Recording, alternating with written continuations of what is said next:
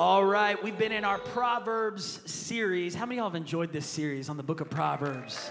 It's been, it's been so rich just looking at what God teaches us on wisdom in His Word. We're going to continue in it. I want to preach to you today from Proverbs 22, chapter 22. If you got a Bible, go to Proverbs 22. And if you're taking notes, note takers are history makers, I want to title this message The Boomerang Effect. The Boomerang Effect. And um, I want to just tell you, in case you don't know what a boomerang is, it is an Australian weapon that they use to throw out when one person, I'm, I'm tempted to throw it out this, this morning just to see what happens. but when, when someone throws a boomerang, it goes in a singular curve and it begins to turn. And then eventually, if they throw it correctly, it comes back to them. Everybody say it's coming back. It's coming back. The point of the boomerang and the point of this message is that what we do eventually comes back to us. That what we sow, or in this case, what we throw, eventually is coming back. Somebody say it's coming back. And oftentimes, biblically speaking, from Genesis to Revelation, this principle, this law, this boomerang effect, it doesn't just come back the way you throw it or the way you sow it. It oftentimes come back comes back with a multiplied consequence or a multiplied harvest. It can be both good and it can also be bad, depending on what we sow or what we throw. Everybody say, be careful what you sow, be careful what you throw. So, Proverbs 22, verse 6 says, Start children off on the way they should go, and when they are old, they will not turn from it.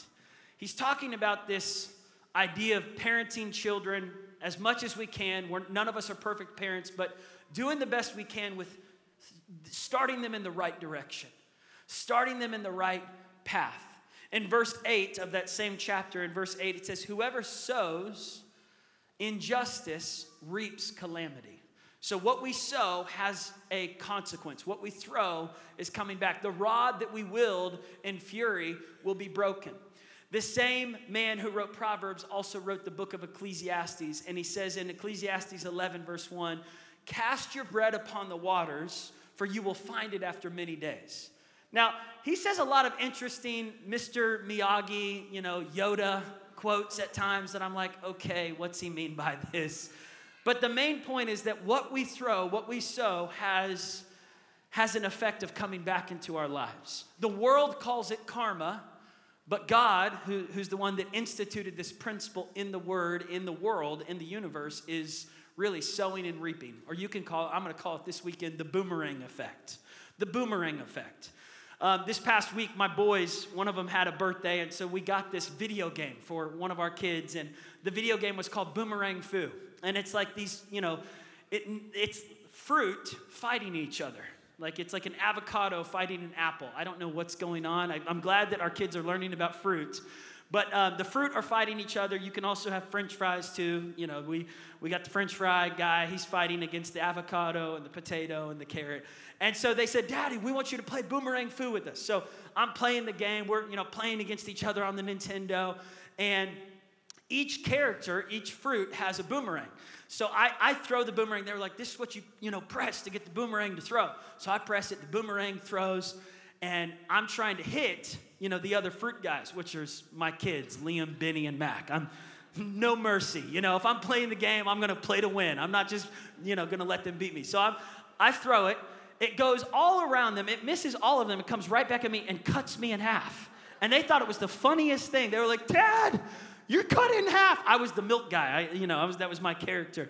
And they were like, look, the boomerang you threw came right back at you. And that's the point of the word today.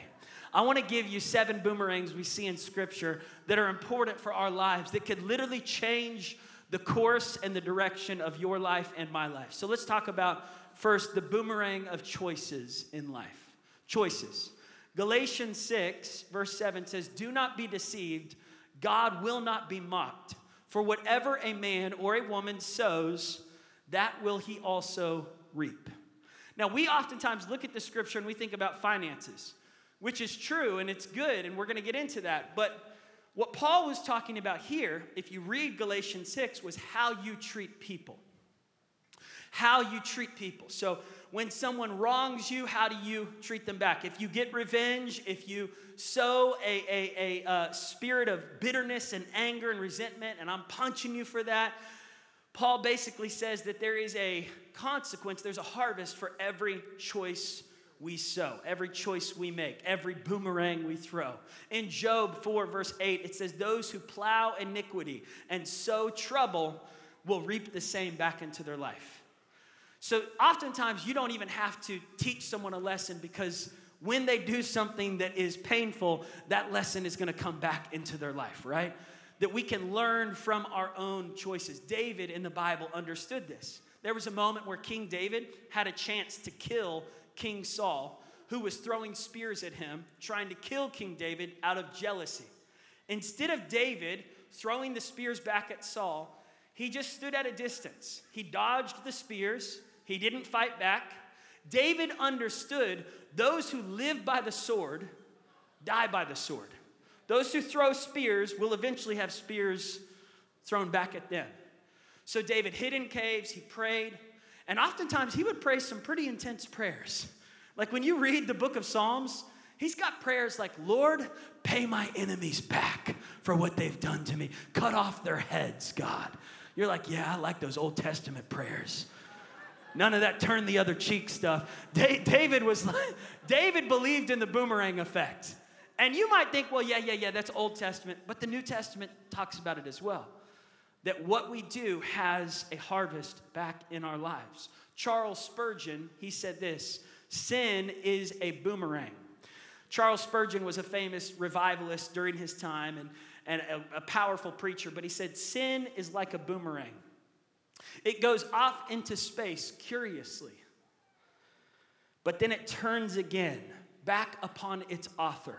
And with tenfold force, it strikes that soul that launched it.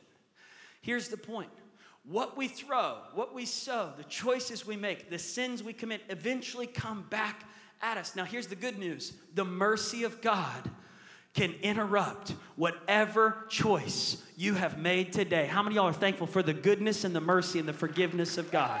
Had it not been for the blood of Jesus Christ, none of us would get heaven. Because the truth is, our sin has consequences. The wages of sin is death, right? But the gift of God, here's the beauty the gift of God interrupts what our sins deserve. Our sins deserve hell, but Jesus died on the cross to give us heaven. However, that does not excuse the principle in the law of sowing and reaping. Forgiveness and consequences are two different things. Salvation and consequences are two different things. So we're going to go to heaven as we put our faith in Christ. We're going to receive his forgiveness, but there's still an effect that comes back into our life from the choices we make. You may not like this sermon, you may not like what I have to say, but it's in the Bible. So email the Bible, tweet at the Bible, direct message the Bible. Don't come at me. Don't shoot the messenger, okay? Hosea 8, verse 7 says, When you sow into the wind, you reap the whirlwind. When you sow into the wind, you reap the whirlwind. Sin always promises more than it can deliver.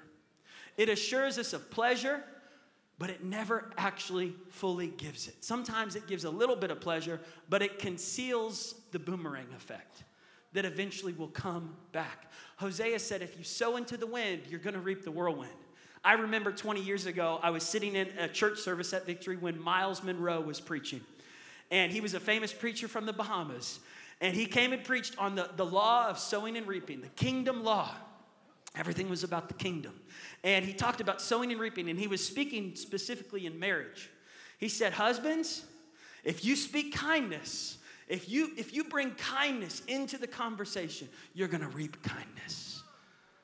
But if you sow a harsh word towards your wife, get ready for the whirlwind. Get ready for the tornado. When mama ain't happy, ain't nobody happy. When you sow into the wind, when you say things, when you do things, don't be surprised when the whirlwind comes. Let's talk about the boomerang of words while we're on it. The boomerang of words, the second boomerang. Proverbs 15, verse 1 says, A gentle answer turns away wrath.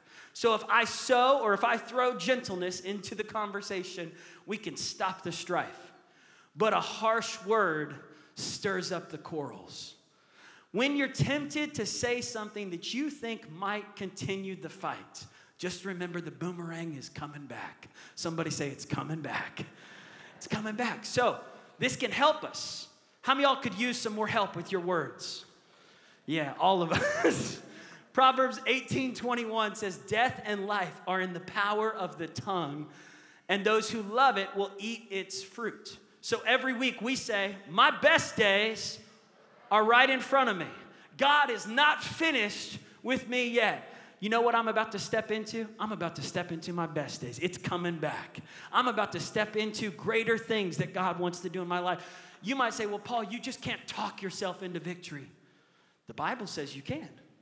The Bible says life and death are in the power of the tongue. You keep cursing your future and you tell me how it goes for you. I'm gonna keep blessing my future. I'm gonna keep speaking life over my future. I'm gonna keep blessing my children's future. I'm gonna declare that the best days of victory and our church and my children and my marriage are still in front of me. And God is not finished with me yet. And I will see the victory. I will see the goodness of the Lord in the land of the living.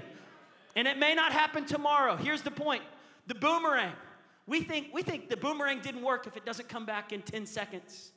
Here's the point of the sowing and reaping principle is that what we sow or what we throw eventually comes back. It may take five years, may take 10 years, may take 20 years. Don't give up when you're waiting on the harvest. Galatians says, Don't give up when you're waiting for the boomerang to come back. It will come back. Somebody say, It's coming back. It's coming back. Proverbs 10, verse 19 says, When there's many words, sin is unavoidable. Be careful when you're in a conversation that, that's starting to go south about another person. When you're in a, a place of gossip and slander, because what you throw is coming back. What you sow is coming back. The one who controls her lips is prudent. The one who controls his lips is prudent. Proverbs 9, verse 8 says, Don't rebuke a mocker, for he will hate you. But if you rebuke a wise person, they will love you even more. I remember refereeing for Oral Roberts University uh, intramurals.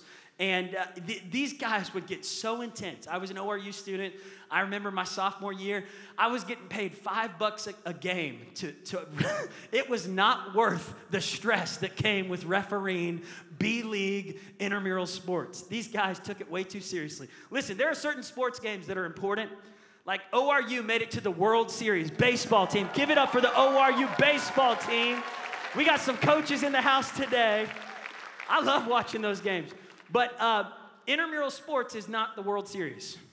And these guys would get so intense, they would get angry. I remember trying to break up a fight one time in a basketball game, B League basketball. This is not NCAA Division One. Like you know, no one's there to cheer them on, but they are like, this is serious.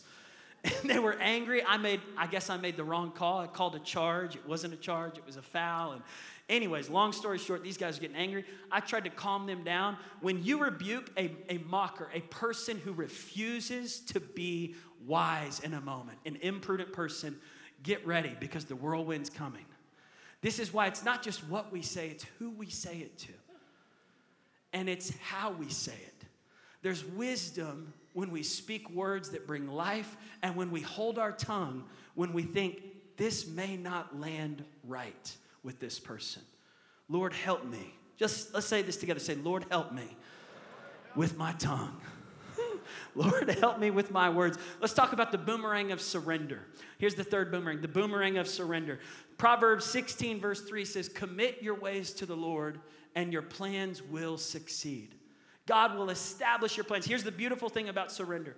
When I come down to an altar, when we, when we see these people that just got water baptized, this weekend we had 50 people get water baptized across the services here. And the, the world might say, Why would you give your life to God?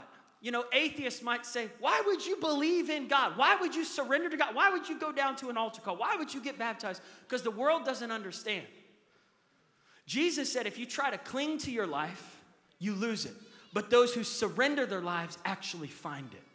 Here's the beautiful thing about the boomerang of surrender. When I surrender my plans to God, when I say, God, not my will, but your will be done.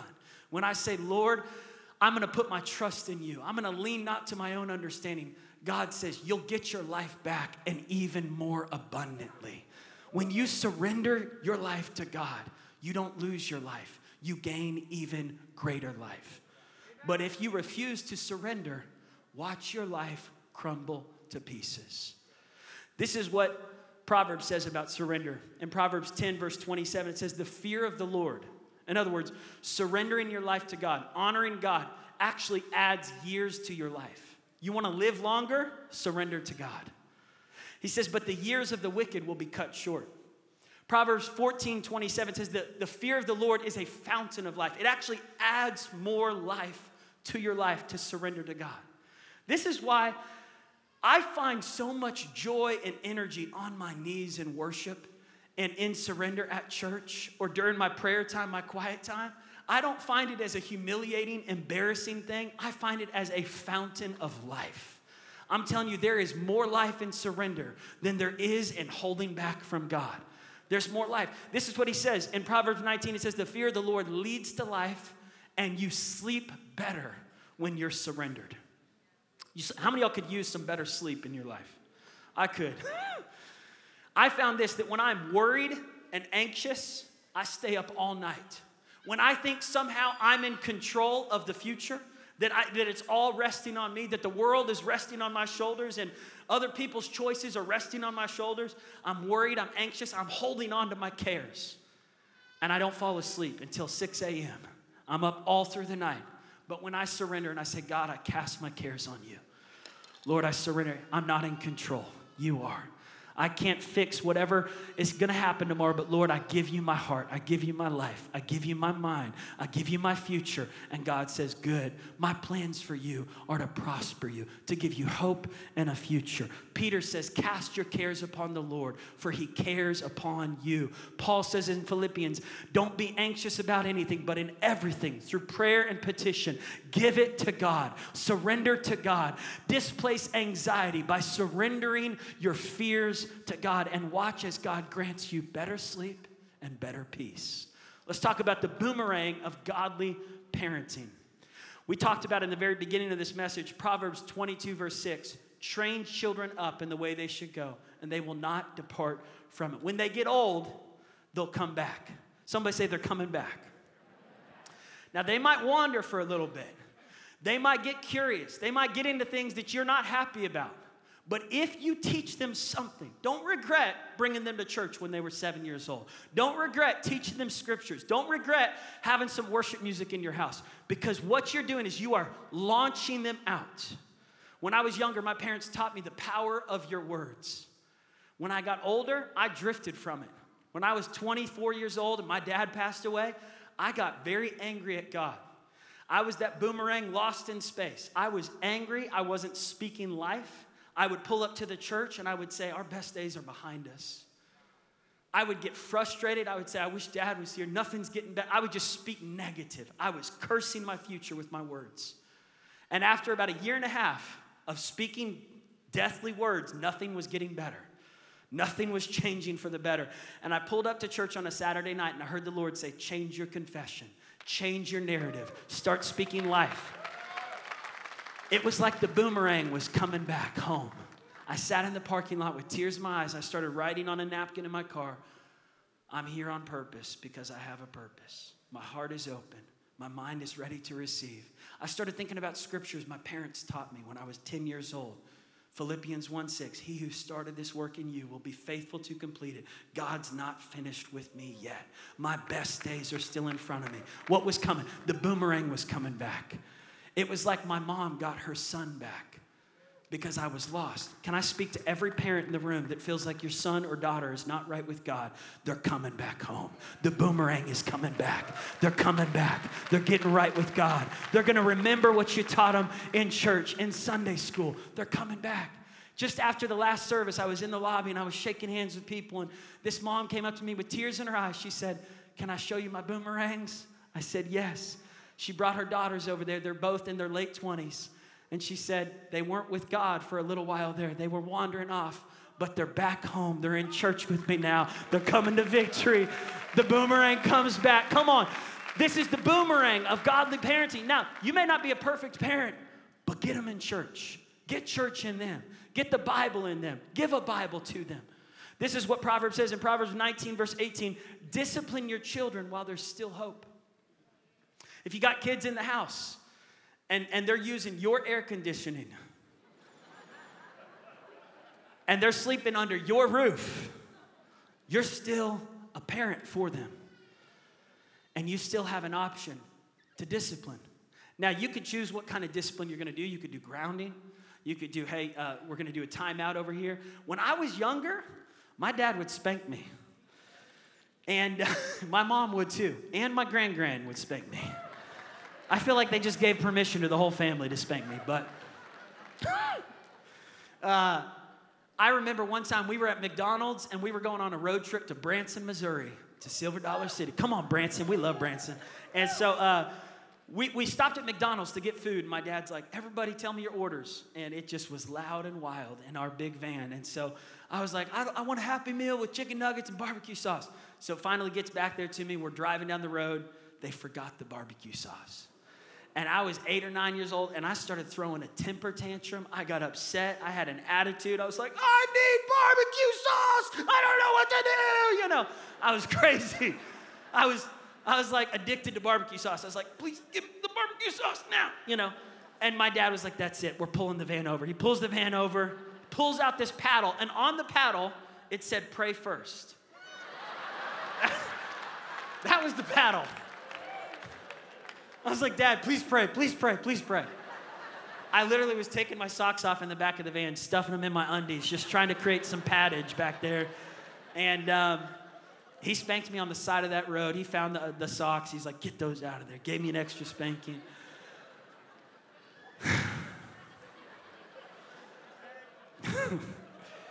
but you know, we're living in a society that, that refuses to discipline, and we're reaping the consequences of it. And so we have people that are extremely disrespectful to people, to authority, um, can't be told no. They're, they can't, can't be told that the Bible is true if it goes against their feelings. So they want feeling based truth, whatever feels good, that's what I want. Um, just angry at anyone who corrects them. How dare you correct me? I've never been corrected in my life. And, and parents, we've got to learn that correction is important in raising up the next generation to come back to God and to lead their children. Correction doesn't mean hate, correction actually equals love. The Lord corrects those he loves. I've been corrected. I've got to correct my kids. This past week, one of them got into, you know, just an attitude. And I said, hey, don't, don't have that attitude with me or your mom. He goes, yeah, yeah, I know. I go, okay, no. I said, don't say, yeah, yeah, I know. You say, yes, sir, to men, you say yes, ma'am to women. Now, some of y'all might go, Paul, you're such a militaristic daddy. we think it's militaristic now to actually teach manners in homes because we've drifted so far from the truth to try to patty cake feelings. And we got to teach people listen, if you don't learn how to respect, you'll lose a job as you get older. You'll lose a spouse. Like we've got to learn respect is this is we got to all be learning this. I don't read the Bible so that I can feel good about my life every day and every single choice I make. I read the Bible so it can point me back to the path that is truth, so it can confront my feelings and challenge my reason and challenge my own understanding so that I can know what is God's will for my life because this is a whole lot smarter than this.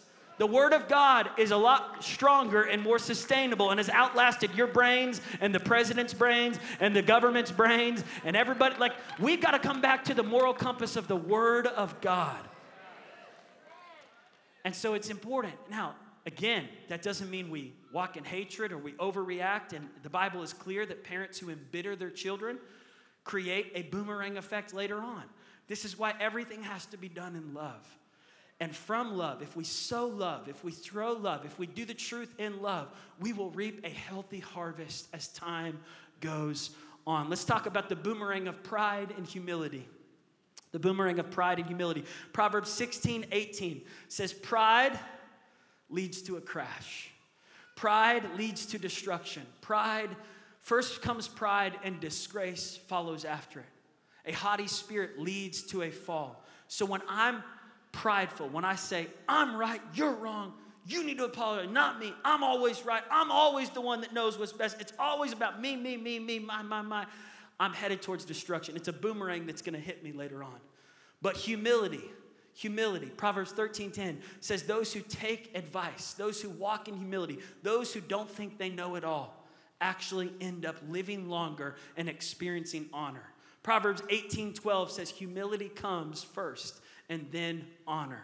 So if I will throw the boomerang of humility, if I'll say, you know what, I'm gonna eat some humble pie, I'm gonna apologize first, I'm going to serve, I'm not gonna demand my rights, I'm not gonna walk in entitlement, I'm going to prefer others in front of me, I'm gonna take the humble path here, even though I could easily get revenge and throw this guy under the bus. I'm going to shut my mouth and walk in. And if I do that, guess what's coming back? Honor's coming back into my life. If you throw the boomerang of humility, I guarantee you'll reap honor on the other side of that. But if you throw the boomerang of revenge, just prepare to dig two graves. Because revenge always leads with a boomerang in your back. Every time we try to do what we want to do, apart from God's word, every time we demand a prideful response to what people have done, we're reaping the whirlwind. And it is a whirlwind. It is. Let's talk about the boomerang of diligence and laziness. Are you guys still with me right now? Okay, diligence and laziness. Proverbs 10 says, Those who are diligent with hard work will have a harvest in the end. But those who refuse to lift their hands to work will always lead to poverty. Those who don't gather during the harvest season, those who sleep through a harvest season, will end up empty handed. In other words, Proverbs teach, teaches us about work. In another verse, he says, Look at the ant. He says, The ant doesn't have a president or a king, but the ant wakes up every day and works hard and works in unity with the other ants, doesn't complain about his job, and the ants always have more than enough. For some reason in humanity, there's always a temptation to compare what other people have, the easier hand that they were dealt. And, and oftentimes we get tempted to just live in laziness, to live in the land of laziness. Proverbs 12 11 says, Those who follow worthless pursuits to get rich quick always end in poverty. I remember in college, there was a guy who reached out to me and he's like, Hey, I got an idea. He's like, I'm gonna make us, I'm gonna make us richer than our wildest dreams. I said, Tell me about it. He said, Here's the deal.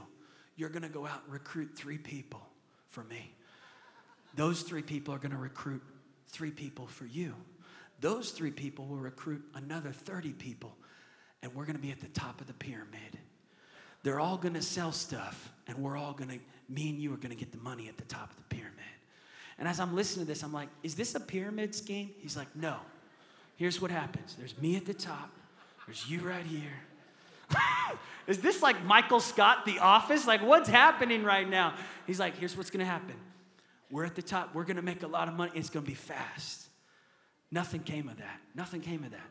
And most of the times, all of those things, they all have some something. There's there's an importance in the Word of God about just doing the work getting out and being diligent with hard labor, working hard. I went and got a job at ORU during that same season because I wasn't making any money with this guy at the pyramid scheme. And so I went and became a janitor. And after three years, I had enough money to pay for a good car. I saved up enough money to get Ashley a ring when we got married. But here's the point diligence, hard work, leads to having bread on the table. But if we live in laziness or we chase fantasies or we go to the casino thinking one of these days I'm going to hit the jackpot, it, it, it all begins to rob us really of the calling and the purpose of God for humanity is that we are here on purpose for a purpose. And our purpose is bigger than just doing the slot machines or sitting on the couch hoping that someday we'll hit it. God wants us to have a purpose. Do something with your hands. If, you, if you're in a season where you go, Paul, I can't work a job right now, come and serve at the Dream Center. Come and be a part of the Dream Team. Be an usher, be a greeter. You go, but what good is it for me to get off the couch and stop watching TV and just actually do something with my hands? I'll tell you what good it is. It actually adds more years to your life to live with purpose and to do something with diligence. You may not like it. Just email the Bible, send a direct message to Proverbs. Don't talk to me about it. I got enough hate mail after the last two sermons I preached. So just Give me a break. If you don't like it, just talk to, to King Solomon about it. Let's talk about the boomerang of generosity. The boomerang of generosity. Proverbs 11 24 says, One person gives freely, and gains even more.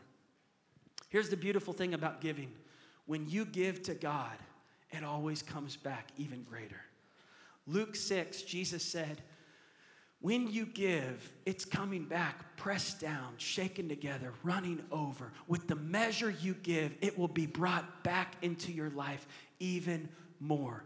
Jesus said, when you sow good seed into the kingdom of God, you'll reap 30, 60, even a hundredfold harvest. Proverbs says, Those who refresh others will themselves be refreshed. Those who help the poor, the Lord will repay them 10 times for the work they've done. James chapter 1 says, True religion is taking care of widows and orphans and the poor in times of distress. Church, can I tell you, this church is known for helping the poor in this city. I think more than any other church, this church is known for ministering to people that are in need. And I'm telling you, on the other side of that serving, on the other side of that ministry, God has been faithful to take care of the needs of this house.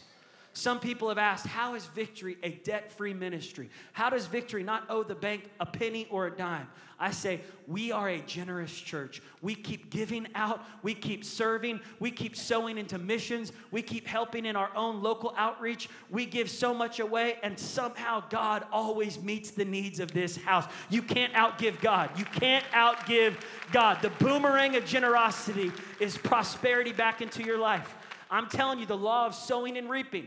Here's what Corinthians says 2 Corinthians 9 6 says, Those who sow sparingly reap sparingly, but those who sow bountifully reap bountifully. He who is generous to the poor lends to God himself, and God always repays generous people. How many of y'all in your own life have seen the faithfulness of God on the other side of your generosity or your service to other people? You yourself were refreshed by helping other people be refreshed. As we were talking with people who served this week during the storm and ministered to people, they said, You know, I found so much joy being out there in that hot sun next to other victory members, helping people pull branches out of their houses, pray with widows, minister to people. I got more ministry doing that than I would have sitting in my house watching Netflix all day. Can I tell you, there's a joy in generosity. There's a joy in serving others. I want the band to come up. Here's my last boomerang right here the boomerang of excellence. The boomerang of excellence. When you do things with an excellent spirit, God always honors excellence. There's a spirit of excellence that we see throughout the Bible on characters like Joseph. When Joseph was rejected by his own family, he found himself in Potiphar's house. And the Bible says he was such an excellent worker that he was promoted as he served in excellence. There was people in the Bible uh, that, that also walked with an excellent spirit that we see throughout this. One of them was Solomon. And Solomon wrote the book of Proverbs, and there was a moment where he was honored for his excellence in 1 Kings 10. And as I come to an end, I think this is a very important story. I want you to catch this. In 1 Kings chapter 10, a queen shows up to see King Solomon's whole kingdom. And her name was the Queen of Sheba. The Queen of Sheba was from the, the nation of Ethiopia, and she worshiped the sun god. The sun god demanded that all the people that worshiped the sun god had to sacrifice children and they would practice sexual immorality. So here she is, she's coming to this king, and she wants to see King Solomon. She wants to see what his palace is all about. And in verse 1, we'll start with 1 Kings 10, verse 1. When the queen of Sheba heard about the fame of Solomon and his relationship to the Lord, she came. The first point we can learn about this boomerang of excellence is that people will come to your life because of your relationship with God. The excellent spirit that God talks about in the Bible is only connected to a relationship with God. You can be excellent in the secular workplace without a relationship with God, but there is a magnetic there is a magnetic spirit when people know who their God is and they're doing something great with what God's put on the inside of them. When you use the gifts and the talents that Jesus has given you. Matthew 25 it tells a parable of talents. One man had 10 talents, one man had 5, one man had 2. Or one man had 5, one man had 2, one man had 1. And the ones that multiplied their talents were given even more. Solomon was multiplying the kingdom of Israel. And the Queen of Sheba took notice of his relationship with God. It was his relationship with God that drew her in. People will come to your life because they see something on you that's different. They go, I want what he has. I want the joy that Jared has. I want the, I want the hair that Daniel Henshaw has. I want, I want the I want the marriage that they have. I want the, the freedom that that person walks in. By the way, a young girl today just got baptized, one year sober, one year free. Come on, that's beautiful.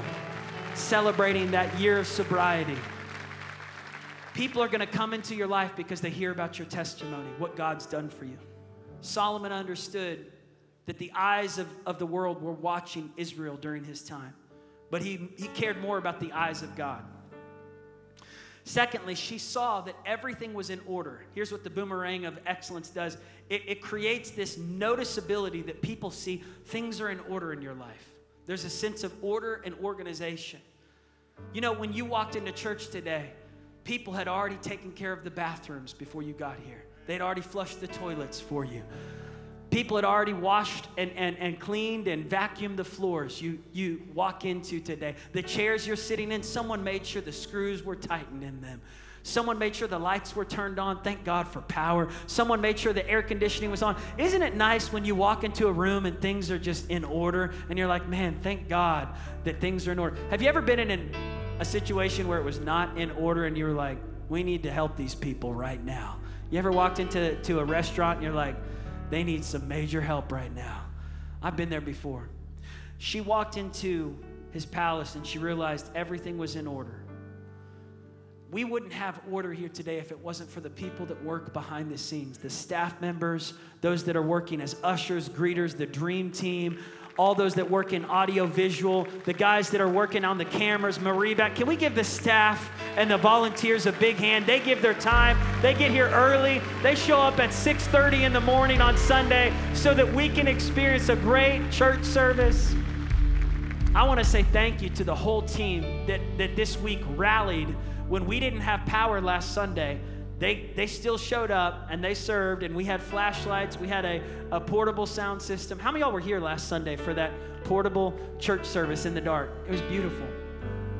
Someone came up to me this last week and they said um, they were taking a tour of our church. They were from out of town. They said, We've never been to a service here. We go to a Catholic church back home. And they said, Our Mass is about 45 minutes. How long is your church service? I said, It's about an hour and a half, sometimes longer. They go, Whoa. They were like, We want that. I said, Really? And they were like, Yeah. They said, Sometimes it just feels like at Mass, we're just trying to get in and out, and it's so busy and so quick, and we don't give time to God. Now, this last week, we watched a lot of ORU baseball, which was so fun. But I didn't realize how long a baseball game is because I don't normally watch baseball games. And I was like, this is a solid four hours here. And the world is willing to give four hours to baseball, three and a half hours to NFL. We took our kids. Some of y'all might have gone and seen the new Spider Man movie. It's like two and a half hours long. It's a cartoon, two and a half hours long. And yet, some people will complain if church is an hour and 33 minutes. I just don't know if I want to give God that much time. I'm, I'm willing to give Spider Man that much time. I'm willing to give a baseball game that much time. I'm willing to wait at a restaurant, but I just don't know about church going longer than, than an hour. Can I tell you, it is never a waste of time to sit in God's house and to be ministered to by the Word of God, the presence of God. It's a boomerang that will bring way more benefits in your life than Spider Man or Target or restaurants or business. Like, we give so much time and energy in so many places. The Queen of Sheba did not want to leave Solomon's house. She didn't want to leave the palace. There was something about the atmosphere that goes, I want to stay here. This family that I was talking to in the lobby this last week that was from that Catholic church, they said, There's something about this place. I just want to be here. I want to be here. And I want to sit in that hour and a half plus long service. I said, Thank you. That means a lot to me. Last Sunday, I was tempted to preach a short message. I thought, you know, people want to get in and out. Air conditioning is really rough right now. And uh, the Lord said, give them, give them the best you can. Give the people the best you can. Preach the best you can. So I did. I, I preached, I think, 25 minutes. And after service, a family came up to me. They said, We drove all the way from Ohio to be here today. They said, We came as a birthday wish. It's been our, our wish to one day come to Tulsa just to come to Victory Church. That's the only reason we came to Tulsa. We drove 12 hours to get here. They said, Thank you for not canceling church. And thank you for not preaching just a two minute message. Thank you for giving it all you got. And thank you to the team that showed up. You never know what you do, how it impacts just one family, one person. She saw, number three, here's what the boomerang of excellence does. I'm almost done. She saw that the people who didn't matter did matter. People watch how you treat everyone. One guy came up to me after my dad passed. He said, You know what ministered to me the most about your dad was not any sermon he preached on stage, it was the sermon off stage that I watched him live. And I said, Tell me about it. And they said, I worked at the Mabee Center. I was one of the Mabee Center employees when Victor used to rent the Mabee Center across the street. And he said, uh, One day a big bigwig pastor was preaching at Victory.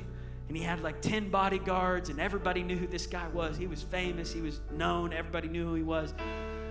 But he said, Your dad walked off the stage with him, and you know, your dad had an usher, maybe two ushers with him and your dad stopped and talked with each employee from the Mabee Center back there. He talked to the security guards. He thanked the people that were working back behind the, the curtains over there at the Mabee Center. And he just was kind. Everybody mattered.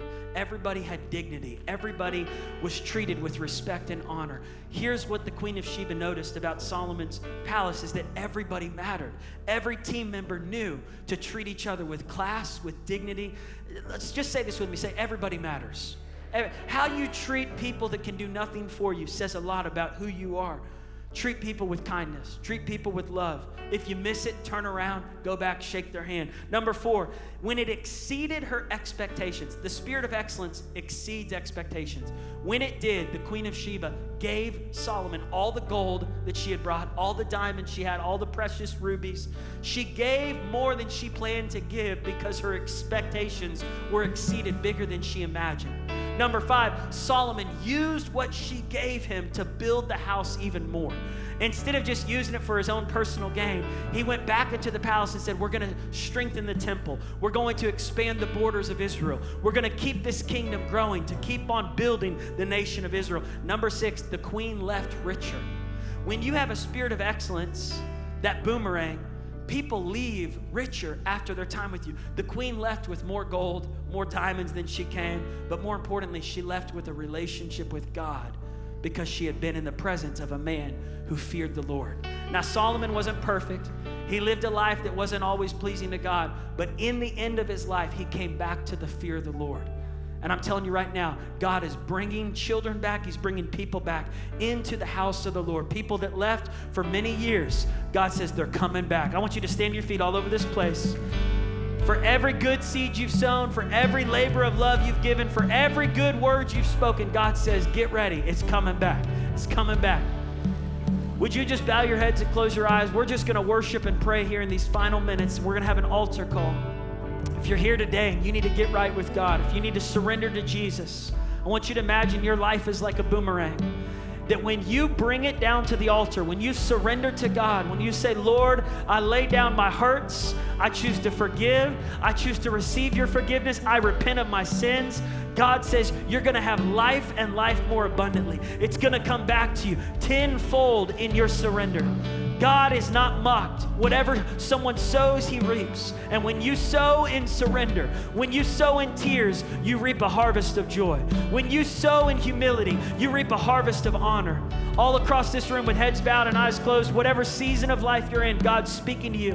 And He's saying, I want you to surrender your words. I want you to surrender your family. I want you to surrender your dreams. I want you to surrender that season of singleness. I want you to surrender that dream of, of children one day. I want you to surrender what's not working right now. I want you to give it to God. And God says, if you'll lay it down on my altar, I promise you, good things are coming in your future. On the other side of surrender, God says, I have greater things coming back into your life all over this room with heads bowed and eyes closed, if you're here today and you need to surrender something God was speaking to you today in this message, I want you to just raise your hand all over this room. Yes, yes, yes. Hands going up from the front to the back. Maybe here today and you say, I just need to get right with God. I need prayer today. I need to get down to that altar. I want you to leave your seat. If you raised your hand or you wanted to raise your hand, come and join me at this altar. We're just going to worship God. We're going to give it to the Lord. If you got worries, bring it to the Lord. If you got sin, bring it to the Lord. Ask for His forgiveness. If you need to release mercy to someone, bring it to the Lord today. Whatever you're walking through, whatever dream you need God to get involved in, commit your plans to the Lord and He will establish your life. Let's just begin to worship Him all over this place. Go ahead, Dom. You're never gonna. Yeah, You're let's sing never it to Him. gonna let me down. You're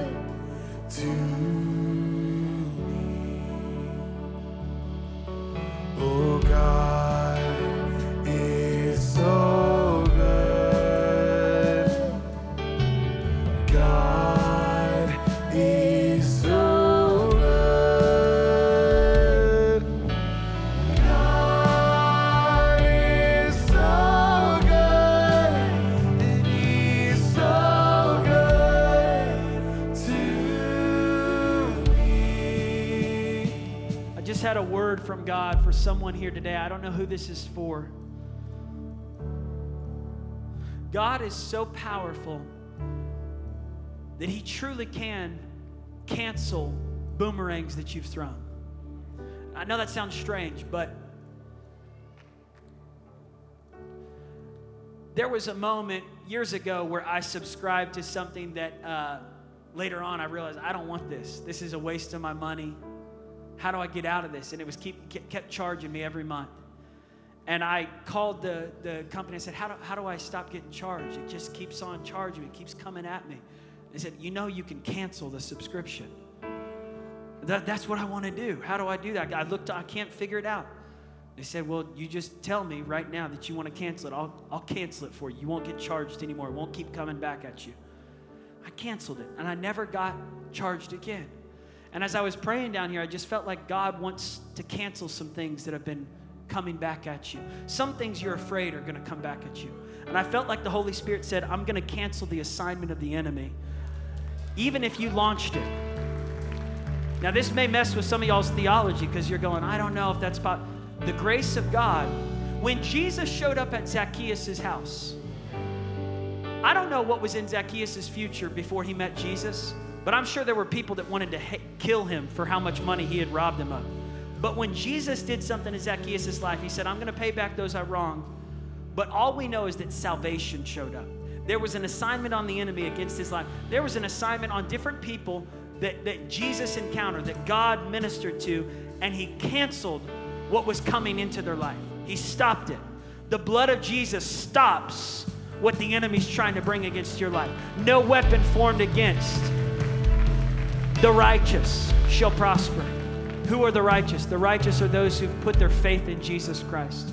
Not our good deeds, but his good deed on the cross, his finished work on the cross. So, Lord, I just cancel every assignment that anyone in this room that might be fearing with a sense of shame or regret or just the anxiety of the enemy saying that it's coming at them. I just speak in Jesus' name. The blood of Jesus washes your sins away and draws a bloodline around your children, around you, and the assignment of the enemy is broken in Jesus' name off of your life. In the name of Jesus, we cancel every subscription God, spiritual subscriptions that have been robbing people of joy, robbing people of sleep, robbing people of peace, robbing people of, of love in their marriage, love in their family. I pray for every person that's carrying just a sense of self hatred and shame and regret, God, that today that subscription is canceled. They are forgiven. They are the righteousness of God in Christ Jesus. Let the redeemed of the Lord say so. The Bible says that we overcome by the blood of the Lamb and by the word of our testimony. The testimony today is the prophecy of Jesus. He speaks over you a better word than what sin or the devil has whispered over your future. Your future is blessed. Your dreams are blessed. God's plans will be established in your life and in your children's life and in your children's children's life. In Jesus' name. Just pray this with me. Say, Jesus, I surrender to you. I'm all yours. I repent of my sin and I receive your forgiveness. I believe you died on the cross. You rose from the grave. You are my Lord and Savior. Satan, you are defeated. I rebuke you out of my life. I belong to Jesus. My future is blessed. God is not finished with me yet. My best days are right in front of me and I will see the victory because Jesus lives in me. Amen.